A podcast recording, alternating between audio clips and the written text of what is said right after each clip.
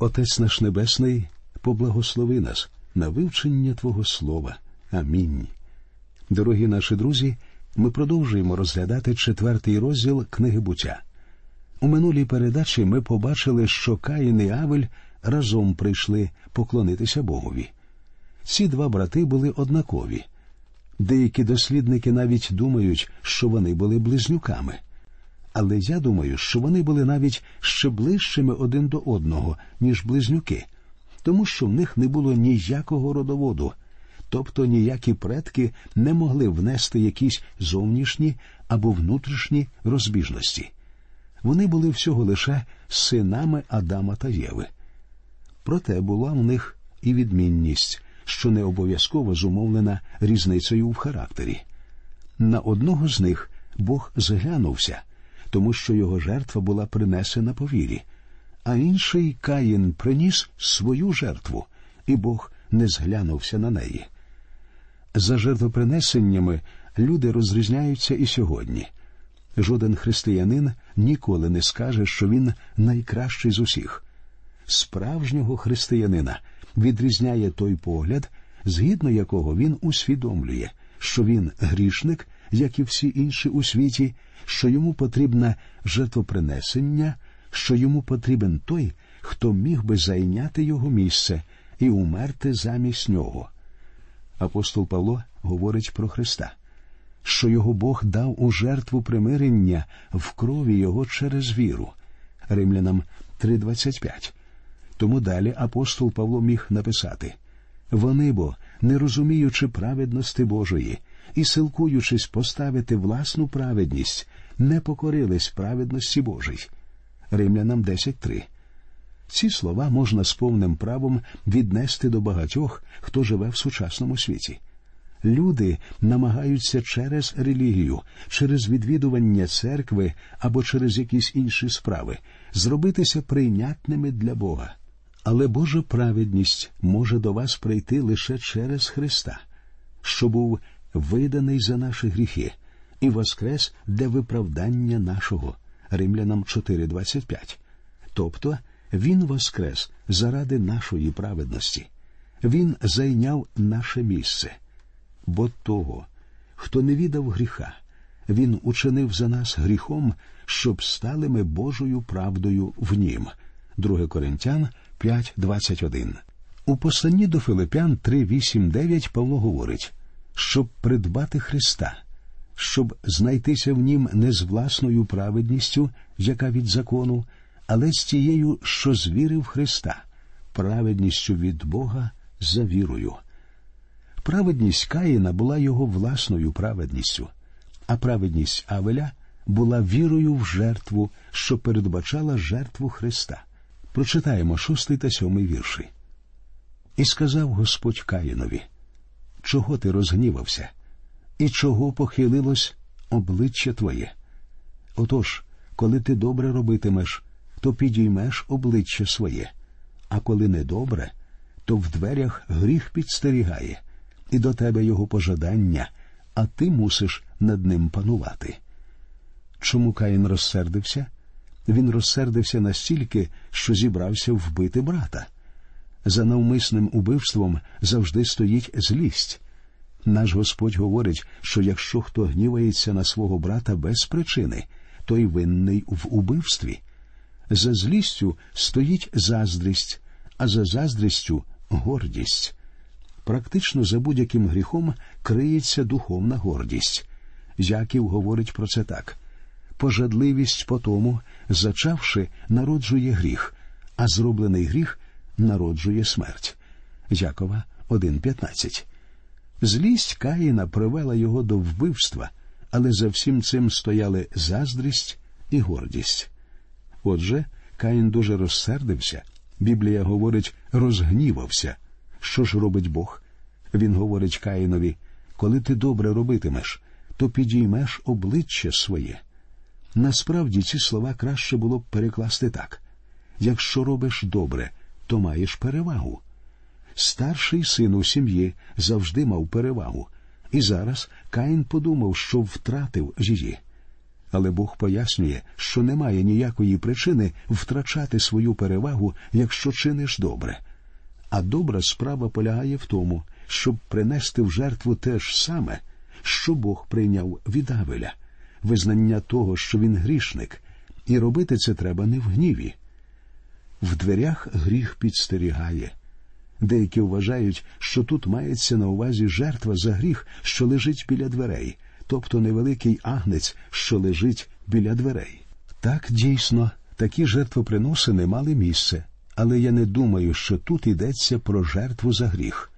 У той час і пізніше, до днів Моїсея, наскільки я можу судити зі Слова Божого, ще не було ніяких жертв за гріх. Щодо такої жертви ви можете прочитати в книзі Левит. В першій частині цієї книги говориться про п'ять різновидів жертв, і одна з них це жертва за гріх. Така жертва з'явилася тільки після того, як з'явився закон. Про це Павло говорить у посланні до римлян 3.20. Законом, бо гріх пізнається. Жертви, які приносилися за часів Каїна і Авеля, були жертвами цілопалення, і вони не були жертвами за гріх. Я сподіваюся, якщо ви уважно подивитеся Писання, ви зрозумієте, що це так. Очевидно, Каїн не розумів, наскільки він уразливий для гріха. Коли Бог сказав йому в дверях гріх підстерігає, я впевнений, він цим дав зрозуміти, що гріх, як дикий звір, затаївся біля дверей і приготувався кинутися на Каїна, як тільки той відкриє двері. Тому Каїнові і потрібно було принести жертву, що була прийнятна для Бога, жертву, що вказувала б на Христа. Читаємо 1 Іоанна 3,12. Не так, як той Каїн, що був від лукавого, і брата свого забив. А за що він забив його? Бо лукаві були його вчинки, а брата його праведні. А коли недобре, то в дверях гріх підстерігає. Щоб зробити добре, потрібно було принести таку жертву, яку приніс Авель, жертву цілопалення. Ми бачимо, що жертву цілопалення приносив і Авраам, оскільки, поки не було закону, не могло бути і ніякого злочину, тобто гріх до якогось моменту не був порушенням закону. Тому ми бачимо, що Бог тут насправді захищає Каїна. Читаємо восьмий та дев'ятий вірші. І говорив Каїн до Авеля, брата свого. І сталося, як були вони в полі, повстав Каїн на Авеля, брата свого, і вбив його. І сказав Господь Каїнові, де Авель, твій брат? А той відказав Не знаю, чи я сторож брата свого. Відповідь досить зухвала. У Каїна не було ніякої поваги ні до свого брата, ні до Бога. Він намагається приховати злочин, але в Писанні сказано немає нічого прихованого, що не відкриється, і нічого таємного, що не стане відомим. Матвія 10.26. Про це варто задуматися, друзі, якщо у вас є якісь таємні гріхи. Краще вам розібратися з ними зараз, бо всі вони рано чи пізно постануть перед Богом. Він уже знає про них, і вам краще розповісти йому все. А Каїн намагається сказати Богові, що він невинний, чи я сторож брата свого, гордовито заявляє він. Десятий вірш. І сказав Господь, що ти зробив? Голос крови брата твого взиває до мене з землі. Автор послання до євреїв так пише у 24-му вірші 12-го розділу. І до посередника нового заповіту до Ісуса, і до покроплення крови, що краще промовляє, як Авелева. Кров Авеля говорила про вбивство. Кров Христа говорить про спокуту, вона говорить про спасіння. Читаємо 11 та 12 вірші. А тепер ти проклятий від землі, що розкрила уста свої, щоб прийняти кров твого брата з твоєї руки. Коли будеш ти порати землю, вона більше не дасть тобі сили своєї. Мандрівником та заволокою будеш ти на землі. І в наші дні існує прокляття від землі, оскільки гріх людський приводить до того, що земля перестає бути родючою. У деяких регіонах земної кулі, багатих різноманітною рослинністю, величезна кількість людей страждає від голоду. Людині доводиться докладати чималих зусиль для того, щоб ця земля давала багаті урожаї. Кров Авеля взиває з самої землі, та кров, що була пролита, коли Авеля вбив його рідний брат. Читаємо тринадцятий вірш. І сказав Каїн до Господа більший мій гріх, аніж можна знести. Якщо покарання Каїна більше, ніж він може знести, тоді чому ж він не звернувся до Господа, не сповідав перед ним свій гріх і не повірив у Божу милість? Покарання дійсно було суворим, але Бог міг дати Каїнові Спасителя, якби той звернувся до нього. Читаємо 14-й вірш. Ось ти виганяєш сьогодні мене з цієї землі, і я буду ховатися від лиця Твого і я стану мандрівником та заволокою на землі, і буде кожен, хто стріне мене, той уб'є мене. Тепер Каїн говорить про те, що йому потрібно ховатися від Бога, і так воно і сталося. Але зверніть увагу на те, як Бог захищає його. Це досить дивно. Читаємо 15-й вірш. І промовив до нього Господь. Через те кожен, хто вб'є Каїна, семикратно буде пімщений, містив Господь знака на Каїні, щоб не вбив його кожен, хто стріне його. Я не знаю, що це був за знак. З цього приводу є багато припущень, і я не думаю, що мені має сенс додавати до них ще і своє. Але ясно одне Бог захищає Каїна. Ніякого закону тоді ще не було. Каїн грішник, але не злочинець, оскільки тоді не було закону, що стосується вбивства.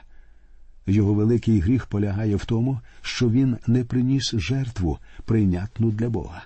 Його зло крилося в тому, що він приніс Богові, а конкретним проявом цієї злої природи стало вбивство брата. У 16-му вірші ми бачимо, що Каїн іде від Бога і стає родоначальником цивілізації, що теж відділена від Бога. Діти Каїна утворили безбожну цивілізацію. 16 вірш. І вийшов Каїн з перед лиця Господнього, і осів у країні нод на схід від Едему. Я знаю багатьох людей, які наче живуть у країні нод, коли перебувають у церкві, але зізнаюся, я не знаю, де насправді знаходиться земля нод. Я цікавився, де вона розташована, але нічого конкретного довідатися не вдалося. У писанні сказано, що Каїн пішов і оселився там. Читаємо наступний 17-й вірш. І Каїн пізнав свою жінку, і стала вона вагітна, і вродила Еноха, і збудував він місто, і назвав ім'я тому містові як ім'я свого сина Єнох. З тих пір люди завжди так роблять. Їм подобається називати вулиці і міста своїми іменами або іменами улюблених людей. Навіть у християнському середовищі є школи, названі іменами інших людей. Але саме тут зародилося міське життя. І збудував він місто і назвав ім'я тому містові як ім'я свого сина Єнох. Міста стали однією з найбільших проблем, з якими люди сьогодні стикаються. Міста, як вони стверджують, умирають, і в той же час люди по всьому світі прагнуть жити в містах. 18 і 19 вірші. І народився Венуха Ірад, а Ірад породив Мехуаїла, а Мехуаїл породив Метушаїла, а Метушаїл породив Ламеха. І взяв собі Ламех дві жінки, ім'я одній Ада, а ймення другій ціла. Тут ми бачимо початок полігамії, багатошлюбності. Ламех робить те, що суперечить задумам Бога, суперечить тому, що Бог задумав для людини. У писанні ви ніде не знайдете місця, де Бог схвалював би полігамію. А якщо вчитатися в текст писання уважно, то стане видно, що він засуджує таке явище. Тут Бог повідомляє про Ламеха і двох його дружин, тому що його розповідь правдива. Ада означає задоволення або прикрасу. Напевно, вона була першою жінкою, у якої зовнішня краса стояла на першому місці. Ціла означає ховати. Напевно, це означає, що вона була кокеткою. Яких жінок він взяв собі? Не дивно, що в нього були проблеми. Пізніше ми побачимо, що ж відбулося. Отже, тут ми бачимо початок цивілізації, цивілізації Каїна. Двадцятий вірш. І породила Ада Явала. Він був батьком тих, що сидять по наметах і мають череду. Він був батько тих, що сидять по наметах. Пізніше і апостол Павло робив намети, але тут ми бачимо перших людей, що займалися цим, і мають череду. Мова йде про перших пастухів. Читаємо далі 21 вірш. А ймення брата його Ювал. Він був батьком усім, хто держить у руках гусла і сопілку. Тут мова йде про перших музикантів. Коли сьогодні ми чуємо деякі твори сучасної музики, думаю, багато хто погодиться зі мною, що вона бере свій початок від цивілізації Каїна. 22 вірш. А Цілла також породила Тувалкаїна, що кував всіляку мідь та залізо, а сестра Тувалкаїнова Ноема. Цей вірш говорить про перших ремісників. 23 та 24 вірші. І промовив ламех до жінок своїх. Адо й цілло. Послухайте ви мого голосу, жони Ламехові, почуйте ви слова мого, бо якби я мужа забив за уразу свою, а дитину за рану свою, і як буде у семеро пімщений Каїн, то ламех у сімдесятеро і семеро. Ламех говорить якщо Каїн міг це зробити, то і я можу. Зрештою, Каїн убив не з метою самозахисту, на відміну від мене. Не знаю, чи так було все насправді чи ні, але він говорить, що вбив, тому що захищався. Я не знаю, чи захищав він при цьому і своїх двох дружин, або принаймні одну з них. Писання не говорить, як це відбулося. Ламех вважає, що за нього помстяться сімдесят разів по сім. Але наш Господь сказав Симону Петру, що той стільки ж разів повинен прощати своїх ворогів. Читаємо 25 та 26 вірші. І пізнав Адам ще свою жінку, і сина вона породила, і назвала імення йому Сиф, бо Бог дав мені інше насіння за Авеля, що забив його Каїн. А Сифові теж народився був син, і він назвав імення йому Енош. Тоді зачали були призивати ймення Господнє. Очевидно, тут беруть свій початок ті люди, які закликають ім'я Господа. Перш ніж перейти до п'ятого розділу, давайте зробимо короткий огляд книги буття. Перша її половина з першого по одинадцятий розділ розповідає про події світового масштабу. Спочатку створення, потім гріхопадіння, а з п'ятого по дев'ятий розділ потоп. Той же п'ятий розділ розповідає про нащадків Адама по лінії Сифа. Лінія Каїна тут обривається. Згадування про неї з'явиться тільки тоді, коли вона буде перетинатися з Божою лінією. Ця особливість і визначає порядок книги буття. У п'ятому розділі ми востаннє зустрічаємося з Адамом. Читаємо перший та другий вірші. Оце книга нащадків Адамових. Того дня, як створив Бог людину, він її вчинив на подобу Божу.